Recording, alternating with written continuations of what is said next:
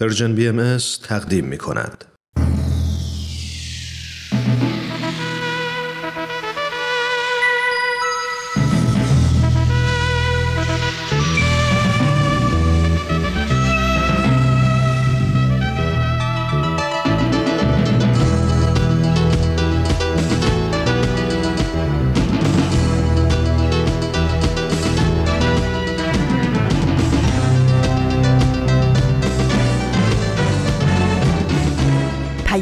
دوست. برنامه ای برای تفاهم و پیوند دلها.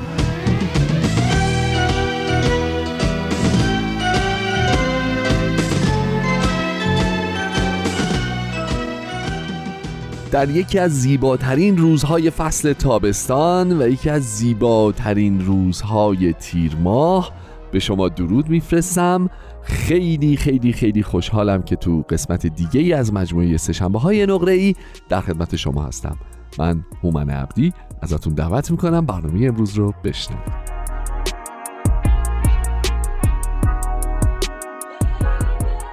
روز و شب شما به خیر هر جای این دنیای پهناور که هستید. امروز هفتم جولای 2020 17 تیر ماه 99 اینجا رادیو پیام دوست و این قسمت دیگری از سشنبه های نقره خانم ها و آقایون خوش اومدید به برنامه خودتون. حالتون چطوره؟ امیدوارم که خوب و خوش باشید. پرنشات و با انرژی یک هفته گذشته رو سپری کرده باشید و آماده باشید تا یه قسمت دیگه از سشنبه های نقره رو به اتفاق بشنویم و بشنویم و بشنویم و راجع به یه سری مسائل هم با همدیگه این لامه های گپ میلویی داشته باشیم با هم. برنامه امروز همونطور که شما بهتر از من می‌دونید میزبان قسمت دیگه از مجموعه رادمردان جاوید خواهد بود و همچنین قسمت دیگه از مجموعه سربلندی ایران برنامه ای که چند هفته همراه ماست. هر روز هر هفته در این قسمت از برنامه افتخار شنیدنشو داریم. و از عکس های شما به نظر می‌رسه که مورد نظرتون هم قرار گرفته. امروز قسمت دیگه ای از این برنامه رو در خلال برنامه خودمون خواهیم شنید.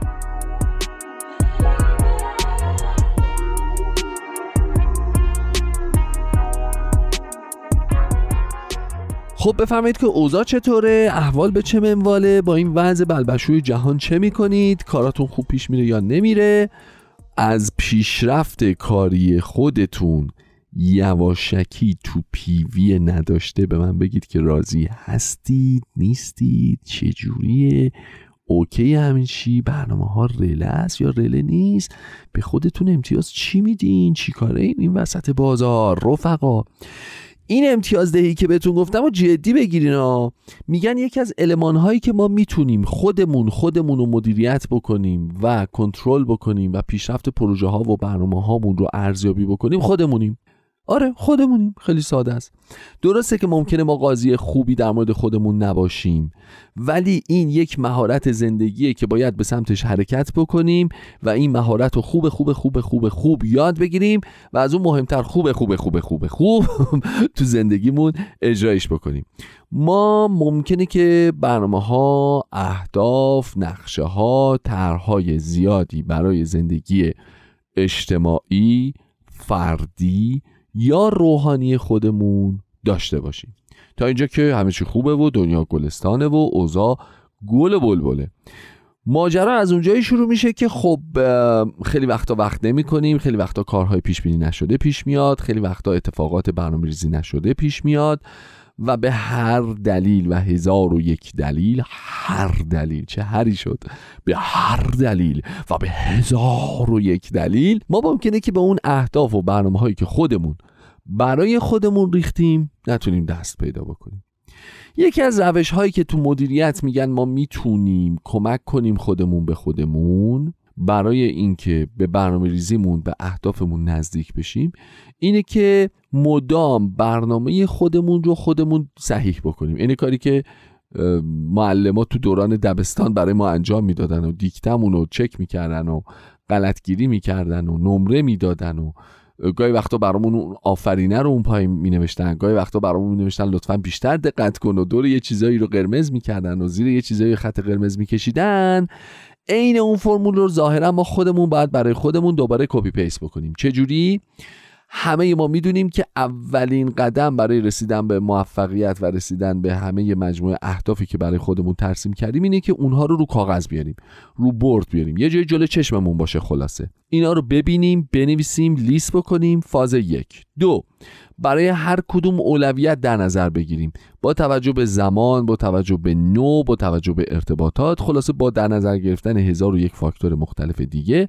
این ما هستیم که رد بندی می‌کنیم که چه کاری اولویتش میاد بالاتر و چه کاری اولویتش میره یه ذره پایین تر بنابراین فاز بعدی اینه که اولویت بندی باید بکنیم. این پروژه دو سه تا فاز دیگه داره ولی خدا شاهد اگه قبل از رادمردان جاوید بهش اشاره بکنم. اصرار نکنید. خواهش می‌کنم خواهش می‌کنم. اصرارم نکنید که اصلا راه نداره. الان نوبتی که باشه نوبت دوستان و همکاران خوب ماست که برنامه رادمردان رو تدارک دیدن. میریم محصل زحماتشون رو میشنویم. برمیگردیم راجع به این قضیه با هم صحبت می‌کنیم.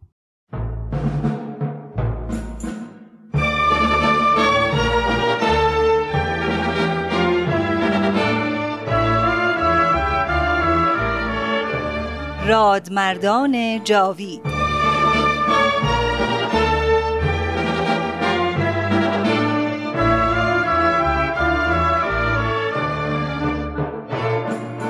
و اما در این ظهور ازهر و سلطنت عزما جمعی از علمای راشدین و فضلای کاملین و فقهای بالغین از کأس قرب و وسال مرزوق شدند و به عنایت عزما فائز گشتند و از کون و امکان در سبیل جانان گذشتند. همه اینها محتدی و مقر و مزعن گشتند برای آن شمس ظهور به قسمی که اکثری از مال و ایال گذشتند.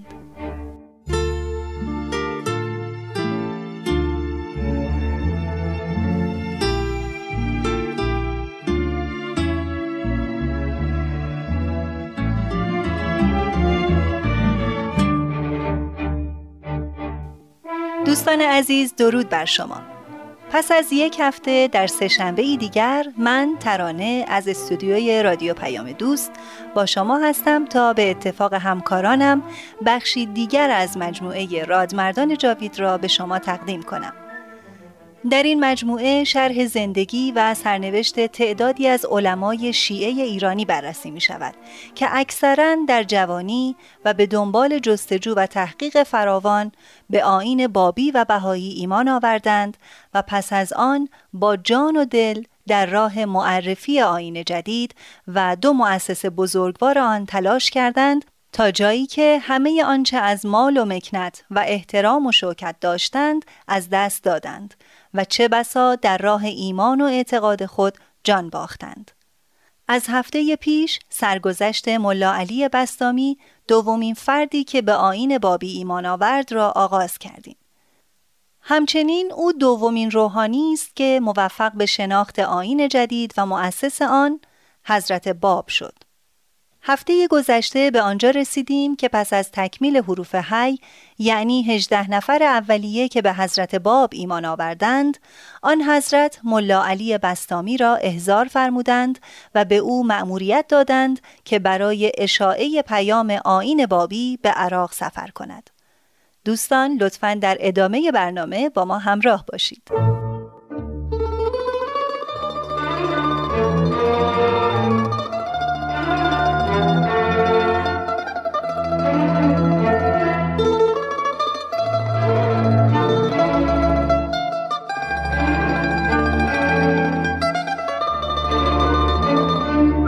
نبیل زرندی مورخ و نویسنده بهایی در کتاب خود تاریخ نبیل زرندی می نویسد ملا علی بستامی پس از شنیدن سخنان حضرت باب برای اجرای اوامر ایشان برخاست و از شیراز بیرون رفت. یک فرسخ نگذشته بود که جوانی خود را به او رسانید. آقا آقا خواهش دارم به عرایز من توجه کنید. چه شده جوان؟ پریشانی. کمک می‌خواهی؟ جوان که اشک از چشمانش سرازیر بود به ملا علی گفت پریشانم کمک می‌خواهم. آنقدر احوالم دگرگون است که نمی‌دانم باید چه کنم. آرام باش جوان.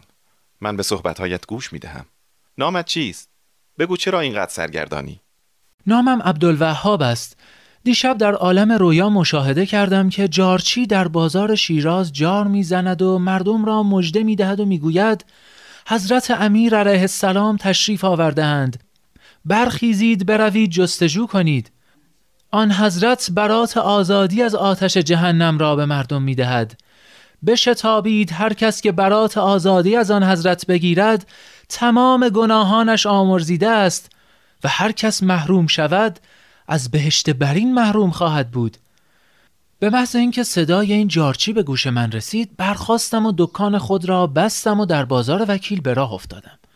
تا به جایی رسیدم که دیدم شما ایستاده اید و مردم دور شما جمع شدند و هر کس که از دست شما ورقه می گرفت آهسته به گوش او کلمه می گفتید که از شنیدن آن کلمه فرار می کرد و فریاد می کشید وای بر من که از مهر و محبت امام محرومم بیچاره من که از مطرودین و ساقتین محسوب می شوم. از خواب بیدار شدم. از دیدن این خواب به فکر رفتم. به سمت دکان خود آمدم. اما ناگهان شما را دیدم که همراه شخصی که امامه بر سر داشت از مقابل من گذشتید. او با شما صحبت می کرد باور نمی کردم شما همان بودید که به خواب دیده بودم. با قوتی که هرگز در خود سراغ نداشتم دویدم که به شما برسم. با کمال تعجب دیدم که همان جایی که در خوابم دیده بودم به شما رسیدم. و شما با همان شخص امام به سر مشغول گفتگو بودید. او گفتار شما را رد می کرد شما به او گفتید گر جمله کائنات کافر گردند بر دامن کبریاش ننشیند گرد. من گوشه ایستاده بودم. با شما فاصله کمی داشتم. وقتی به راه افتادید و به سمت دروازه کازرون رفتید من دنبال شما آمدم تا اینکه اینجا به شما رسیدم. عبدالوهاب داستانت خیلی عجیب است. اما از تو می‌خواهم که همین الان به شهر بازگردی و به کار و زندگیت مشغول شوی. اگر با من همراه شوی نمی‌توانی تصور کنی که با چه مشکلاتی روبرو می‌شوی. به شیراز بازگرد.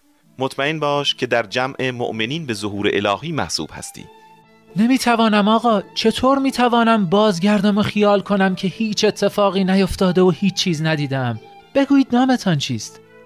من ملا علی بستامی هستم. دیدید خواب من رویای صادقه بود. شما هم نام مولا علی هستید. من دیگر نمی‌توانم شما را ترک کنم. بگذارید به شما خدمت کنم. مرا همراه ببرید.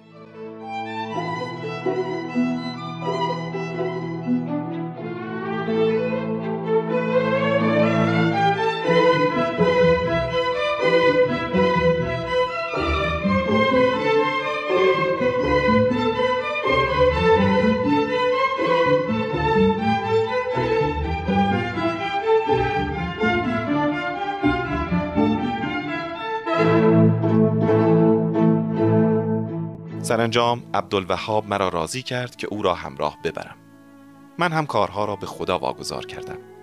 اما اندکی که دور شدیم پدرش حاجی عبدالمجید سر رسید و حاجی عبدالمجید بعد از آن که خودش به آین جدید ایمان آورد اغلب این واقعه را تعریف می کرد و هنگام شرح قضیه اشک از چشمانش سرازیر می شد می گفت چقدر از رفتار آن روز خود پشیمانم. خدا را شکر می کنم که مرا هدایت کرد و گناه مرا بخشید. من برای پسران فرمان فرما والی فارس کار می کردم. به واسطه او هیچ کس جرأت نداشت تا به من جسارت کند یا اذیتی برساند. ناگهان شنیدم پسرم عبدالوهاب دکان خود را ترک کرده و از شهر بیرون رفته. من هم فورا از دروازه کازرون خارج شدم تا او را پیدا کنم. چماقی هم در دست داشتم. می‌خواستم وقتی پسرم را یافتم با آن او را تنبیه کنم. به من گفتند که مردی امام به سر با عبدالوهاب همراه بوده. آنقدر خشمگین بودم که تا به آنها رسیدم و چشمم به آن مرد افتاد به او حمله ور شدم و شروع کردم با چماق او را زدم. در بین ضربات سختی که به او وارد می‌شد گفت عبدالمجید دست نگهدار. خداوند مراقب توست. خدا را شاهد می‌گیرم که من پسرت را از شیراز بیرون نیاوردم. او خودش با اصرار همراه من آمد. صبر داشته باش. روزی پشیمان می‌شوی و می‌فهمی من بیگناه بودم. اما من توجهی به حرفهای او نمی کردم آنقدر او را زدم تا خسته شدم. به پسرم دستور دادم تا از او جدا شود و با من به شهر بازگردد. در راه بازگشت عبدالوهاب خوابی را که دیده بود برایم تعریف کرد. بسیار متاسف شدم و از رفتار خود پشیمان گشتم. مدتی گذشت تا اینکه من از شیراز به بغداد و از آنجا به کازمین عزیمت کردم و در همانجا مسکن گرفتم. عبدالوهاب آنجا مشغول کار بود و من نمی‌دانستم که او به آین جدید ایمان آورده. در سال 1267 که حضرت بهاءالله در سیاهچال تهران زندانی بودند عبدالوهاب هم از محبوسین قلعه بود. تا اینکه در سال 1268 پسرم عبدالوهاب به شهادت رسید. وقتی حضرت بهاءالله به بغداد تبعید شدند رحمت الهی شامل حال من شد و ایمان آوردم. آن حضرت از گناه من درگذشتند و مرا عفو نمودند.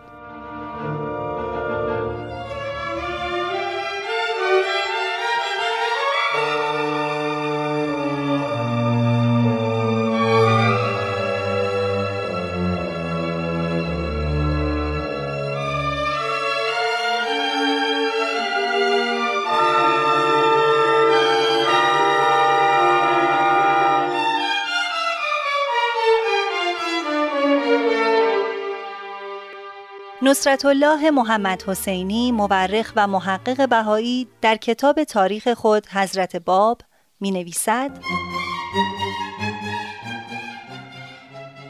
جناب ملا علی بستامی آزم بوشهر شد و به نزد دایی حضرت باب رفت. سپس راهی کربلا شد. در آنجا خبر ظهور جدید را منتشر کرد. او مأمور بود تا در کربلا آیات احسن القصص را اعلام کند. در کربلا وقتی آن آیات را به طاهر قرة ارائه کردم و شرح اظهار امر حضرت باب و وقایع آن مدت را برای او بیان نمودم عشق و انجذابش بیشتر شد.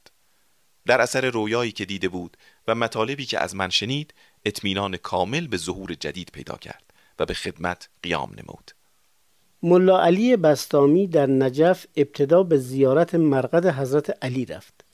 و زیارتنامه مفصلی را که حضرت باب نگاشته و به او عنایت فرموده بودند در آن مرقد متحر تلاوت کرد. در این زیارتنامه حضرت باب وظائف و آداب مخصوصی تعیین فرموده بودند که ملا علی همه را هنگام زیارت به جا آورد. سپس به مقر سکونت شیخ محمد حسن نجفی که مرجع تقلید شیعیان اصناعشری بود رهسپار شد. شیخ محمد حسن نجفی صاحب کتاب معروف جواهر الکلام فی شرای الاسلام بود. ملا علی توقیع حضرت باب خطاب به شیخ را به او ابلاغ و تسلیم کرد. موجان مؤمن محقق بهایی در مقاله‌ای به نام محاکمه ملا علی بستامی می نویسد ملا علی اوایل ماه آگوست 1844 به عراق رسید. به نجف رفت و نامه مخصوص حضرت باب را به شیخ محمد حسن نجفی ابلاغ کرد. ملا علی به مجلس درس شیخ وارد شد و بیمهابا اعلان کرد که موعود منتظر در شیراز ظاهر شده. سپس شروع به اقامه دلایل کرد. دلیل او آیات اوست. معجزه او همان معجزه است که حقانیت اسلام با آن ثابت می شود از قلم این جوان هاشمی که هیچگاه به مدرسه داخل نشده در ظرف چهل و هشت ساعت آیات و ادعیه جاری شده که برابر است با حجم قرآن که بر محمد رسول الله در طی 23 سال نازل گشته است. این کلمات مانند گلوله توپی بود که در آن جمع منفجر شد و همه حاضرین به مخالفت ملا علی بستامی قیام کردند. شیخ محمد حسن نجفی در همان مجلس به تکفیر ملا علی اقدام کرد. شیخ محمد حسن نجفی که به اداوت با ملا علی بستامی اقدام کرد از طرف حضرت بهاءالله شارع دیانت بهایی مخاطب مکتوبات بسیار شد. در یکی از این آثار مکتوب حضرت باب را به او متذکر می شوند که به او فرموده بودند اگر مقام ملا علی را می شناختی در برابر او سجده می کردی و این بهتر از هفتاد سال عبادتی بود که به جا آوردی. نصرت الله محمد حسینی می نویسد های سید جواد کربلایی از سادات تباتبایی مقیم کربلا و نوه سید مهدی بحرالعلوم از مشاهیر مشتهدین اصولی اصر خود بود. او تحصیلات مقدماتی خود را در ایران و عراق نزد علما و حکما و عرفای مشهور عصر گذراند. اما عمده تحصیل او نزد سید کازم رشتی بود. او در میان شیخیه احترام و مقامی مخصوص داشت. وقتی در عراق از ملا علی بستامی مجده ظهور را شنید ایمان آورد. آنطور که خودش برای جناب ابوالفضائل گلپایگانی عالم بزرگ بهایی بیان کرده این گونه ایمان می آورد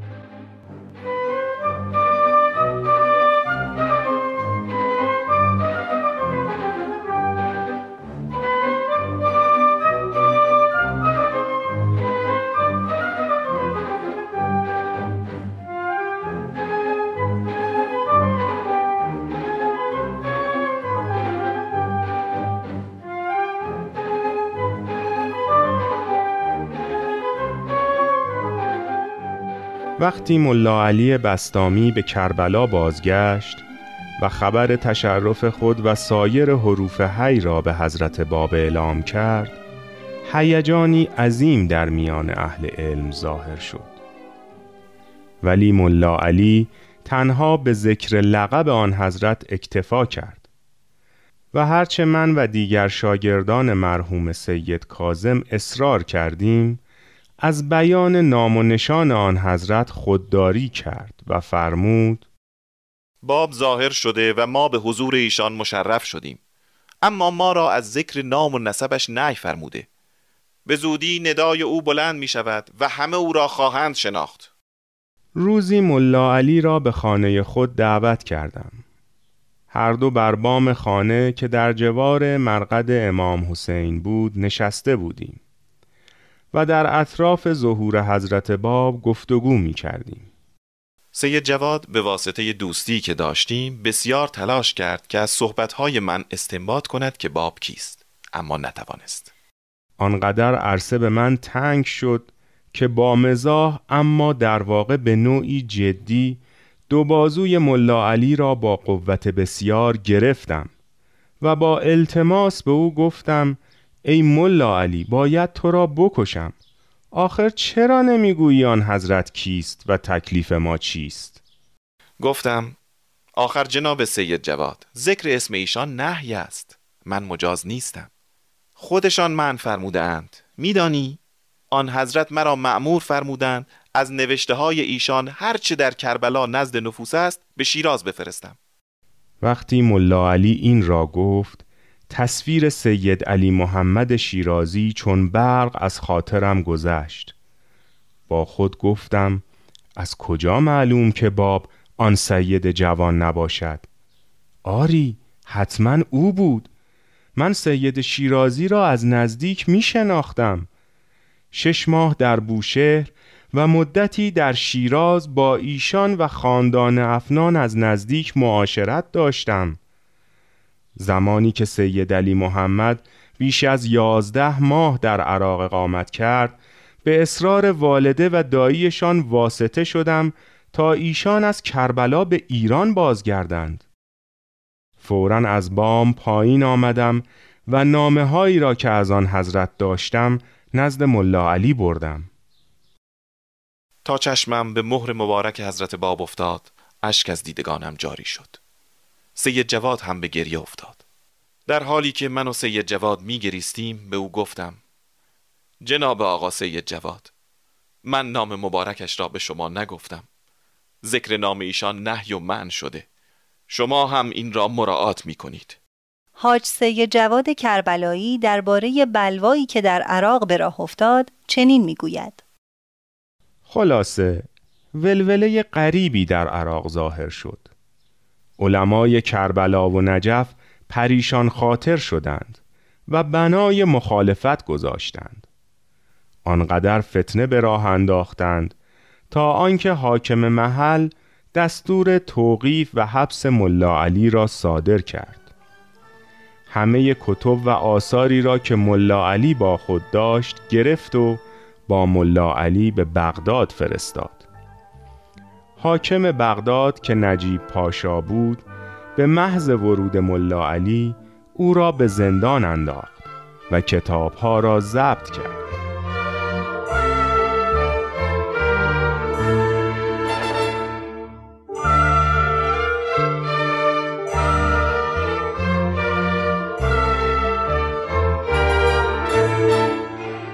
همراهان عزیز به پایان زمان برنامه امروز رسیدیم.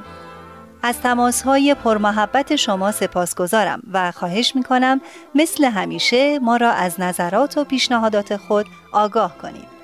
تلفن 201 703 671 828 828 در اختیار شماست.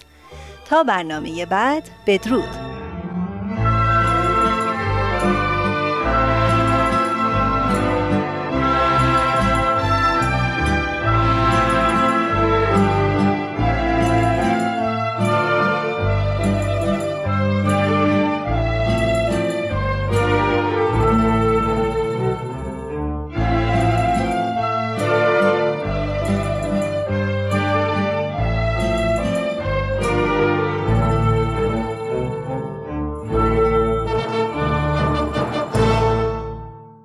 خب دوستان خسته نباشید. این هم قسمت دیگه از رادمردان جاوید که تقدیم شما شد.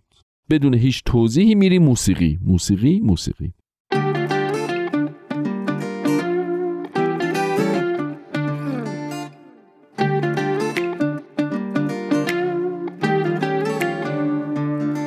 تو طول روز تو دل شب قدم به قدم با حال بد یا حال خوب. و جنوب با پای لخت رو زمین سفت. دندونم به هم چفت. با مشت گره کرده. می‌کنم غم رو خفت. گرده را هرگی رسید. تک به تک بالا مچید بری باز پرده رو ودم نوبت منم رسید. حالا که پرواز مال منه. مال منه. حالا که هر چی سهنه و نقش منو صدا می‌زنه. تو هم دست تو بده من. بده من. واسه تو روحی توی تن. توی تن. تو هم دست تو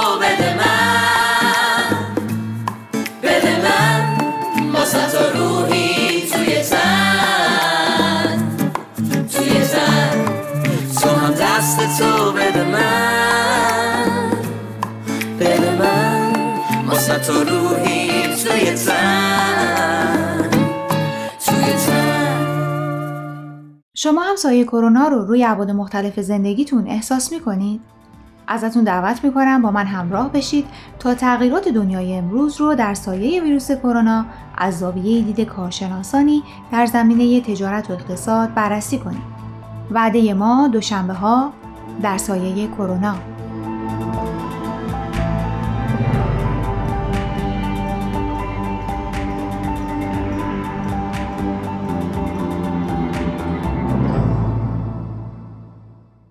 پس قرار شد اولین کاری که می‌کنیم همه برنامه ها بچه ذهنتون رو بر خالی بکنید تو مرحله یک همه برنامه ها کارها اهداف چه اجتماعی چه روحانی چه فردی و شخصی رو لیست می‌کنیم.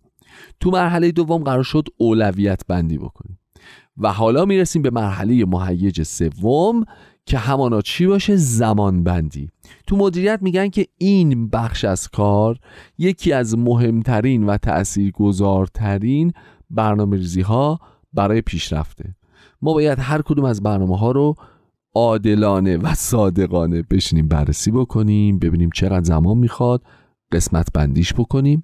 مثلا با خودمون بگیم این هشت قسمت داره کل این ماجرا لیست بکنیم برای قسمت های مختلفش زمان در نظر بگیریم. و از اینجا به بعد موتور روشن میشه و باید تلاش بکنیم که به اون زمان برنامه ریزی شده وفادار باشیم. بچه ها درسته تو این پروژه الان کارفرما خودمونیم پیمانکارم خودمونیم ولی اینجا باید واقعا با خودمون رو درواسی به خرج بدیم. فرض کنیم کارفرما یکی دیگه است و ما پیمانکاریم و موظفیم که در بازه زمانی مشخص شده کار رو تر و تمیز و مرتب و خوشگل و ناز و قشنگ تحویل بدیم. بنابراین لطفا خودتون با خودتون کوتاه نیاین خودتون واسه خودتون آفر قائل نشین خودتون واسه خودتون زیر سیبیلی موارد رو در ندید. سختگیری بکنید. به برنامه زمانبندی که میدیم پایبند باشید. یه نکته مهم دیگه باید خودمون به خودمون امتیاز بدیم دوستان. یعنی پروژه اگر تا نصفه هم که پیش رفته باید بازنگریش بکنیم. ببینیم نقاط قوتمون کجا بوده. نقاط ضعفمون کجا بوده؟ چه چیزی باعث شده از برنامه عقب بیفتیم؟ چه چیزهایی باعث شده که از برنامه جلو بیفتیم؟ یا خوب پیش بریم رو خط باشیم؟ اینا رو باید لیست بکنیم به خودمون امتیاز بدیم خودمون رو تشویق بکنیم خودمون رو حمایت بکنیم که بتونیم بقیه مسیر باقی مونده هر کدوم از اهدافمون رو با قدرت انرژی و برنامه ریزی دقیق تر پیش ببریم. مثلا یکی از کارهایی که ما هر روز انجام میدیم اینه که لحظه شماری بکنیم برای پخش سهشنبه های نقره یا مثلا وقتی سهشنبه های نقره شروع شد لحظه شماری بکنیم برای اینکه ببینیم برنامه مثلا سربلندی ایران که این نوبت پخشش فرا می‌رسه. اینجاست که من باید زبان در کام گیرم سکوت بکنم و برنامه سربلندی ایران رو تقدیم شما بکنم. سکوت من به احترام شما.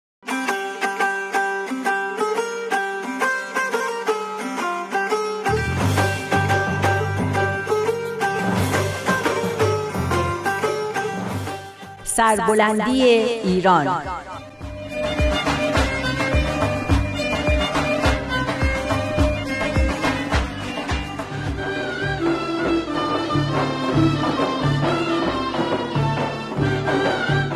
تهیه کننده و کارگردان امیر یزدانی.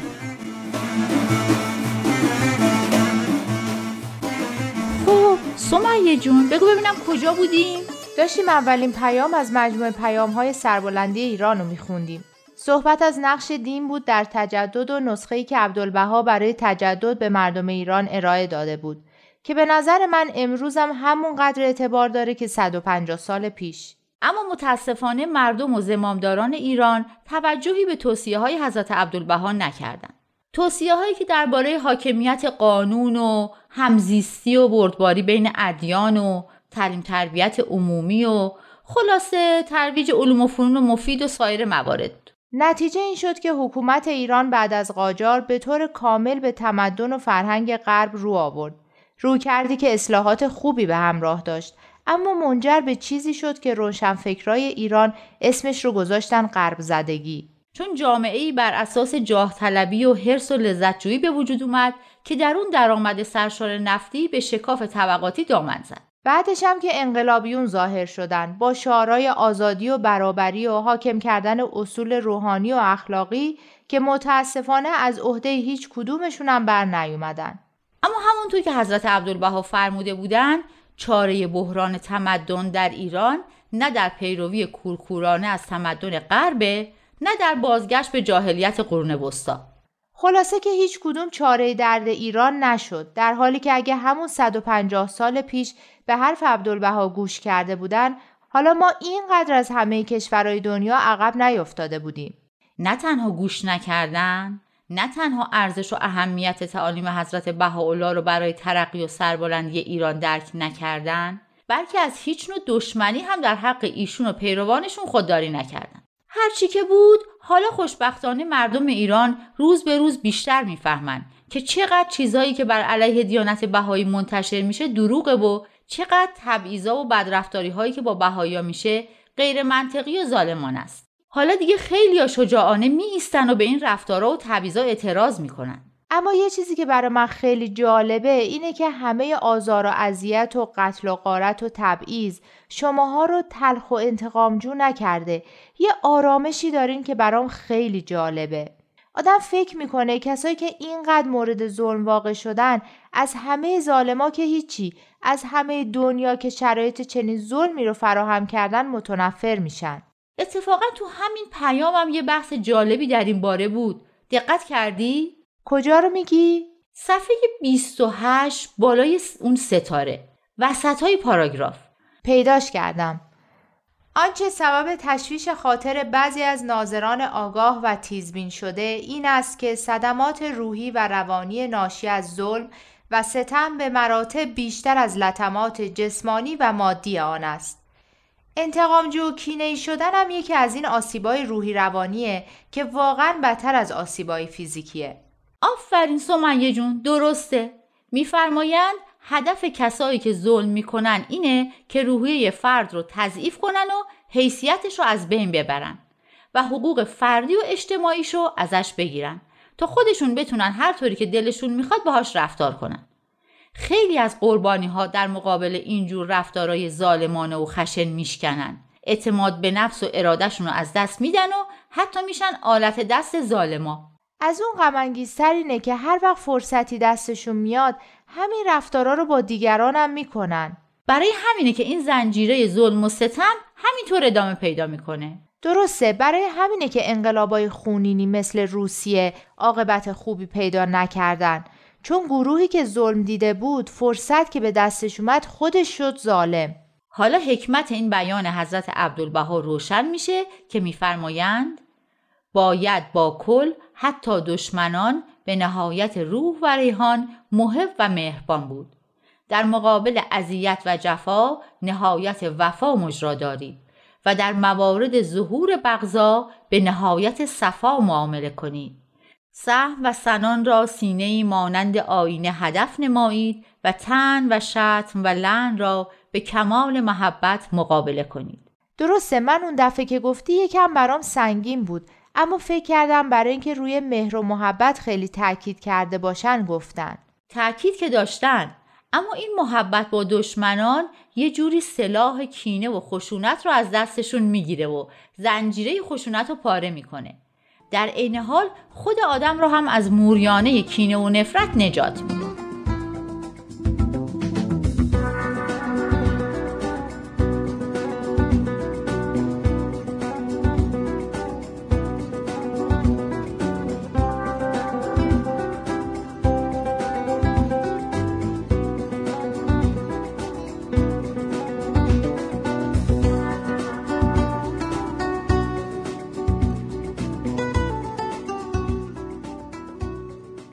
جالبه که اینجا نوشته کمتر رشته علمی یا هنری و یا صنعتی رو میشه نام برد که بهایای ایرانی مدارج عالی رو توش طی نکرده باشن.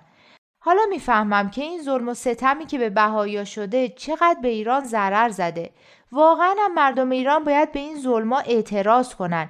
نه فقط به خاطر نودوستی و دفاع از هموطنهای بیگناه خودشون بلکه به خاطر اینکه این ظلم فقط نسبت به جامعه بهایی نیست ظلمیه نسبت به کل ملت ایران. راست میگی. یه ظلم دو طرفه است که قربانیاش هم بهایا هستن هم بقیه ملت ایران که از کار و خدمات هموطنان خودشون محروم میشن. هموطنایی که واقعا ایران رو دوست دارن و برای آبادانی و پیشرفتش همه جوره فداکاری کردن و می‌کنن دقیقا خیلی از این بهایی شخصیت های شناخته شده در سطح جهانن که یا در ایران زندانی و اعدام شدن یا مجبور به مهاجرت شدن و حالا تو اروپا و آمریکا جزو موفق ترین کارآفرینا یا متخصصین رشته های مختلفن. خیلی افسوس می‌خورم اینا اگه مجبور به مهاجرت نشده بودن امروز به ایران و مملکت خودشون خدمت می‌کردن.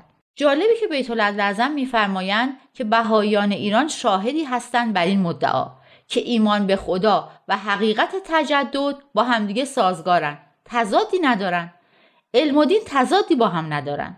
اینو من مرورم که می‌کردم نفهمیدم. چطور علم و دین تضادی ندارن؟ در حالی که علم میگه انسان از نسل میمون و دین میگه از نسل آدم و حوا.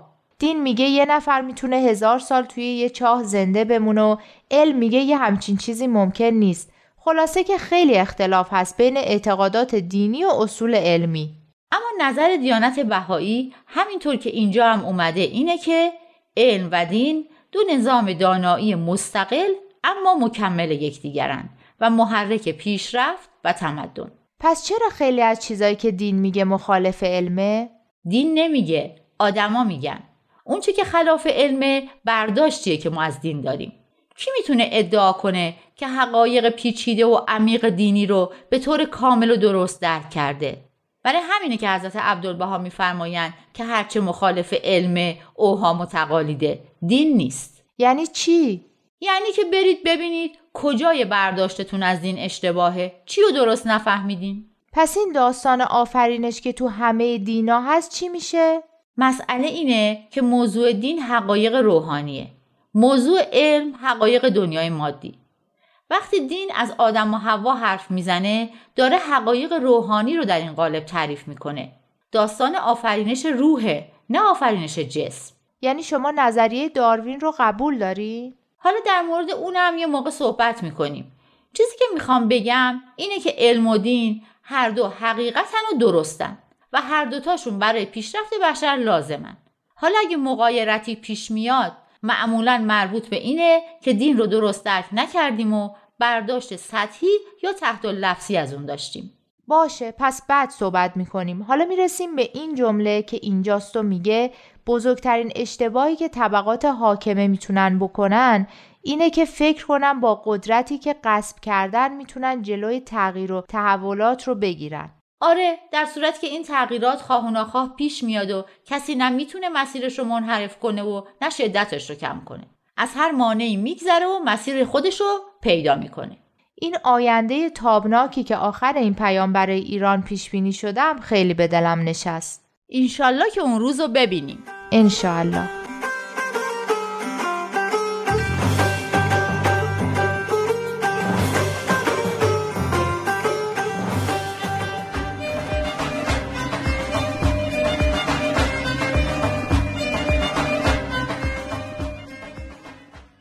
خب خسته نباشید دوستان این هم قسمت دیگری از سربلندی ایران که تقدیم شما شد. از همه دوستان و همکاران خوبم که این برنامه رو تدارک می‌بینن تشکر می‌کنم. پس دوستان ما اهدافمون رو لیست کردیم اولویت بندی کردیم قسمت بندی کردیم زمان بندی کردیم امتیازدهی هم کردیم و بازخوردهای مثبت و منفی خودمون رو ارزیابی هم کردیم. همه این مراحل و امتیازدهی شخصی خودمون به این پروژه ها می‌تونه کمک بکنه که ما سریعتر بهتر و با کیفیتتر اهدافمون رو تیک بکنیم و بهش دست پیدا بکنیم شما تو ماشین پادکست هفت گوش می‌دید؟ آها بیشتر به بخش گفتگو علاقه مندین دوست دارید اخبار رو با از این دنبال کنی؟ داری چی کار می‌کنی؟ داری اینا رو برای ما ایمیل می‌کنی؟ آخه کسی موقع رانندگی توی ماشین تکست میده؟ تو رو خدا این کارو نکن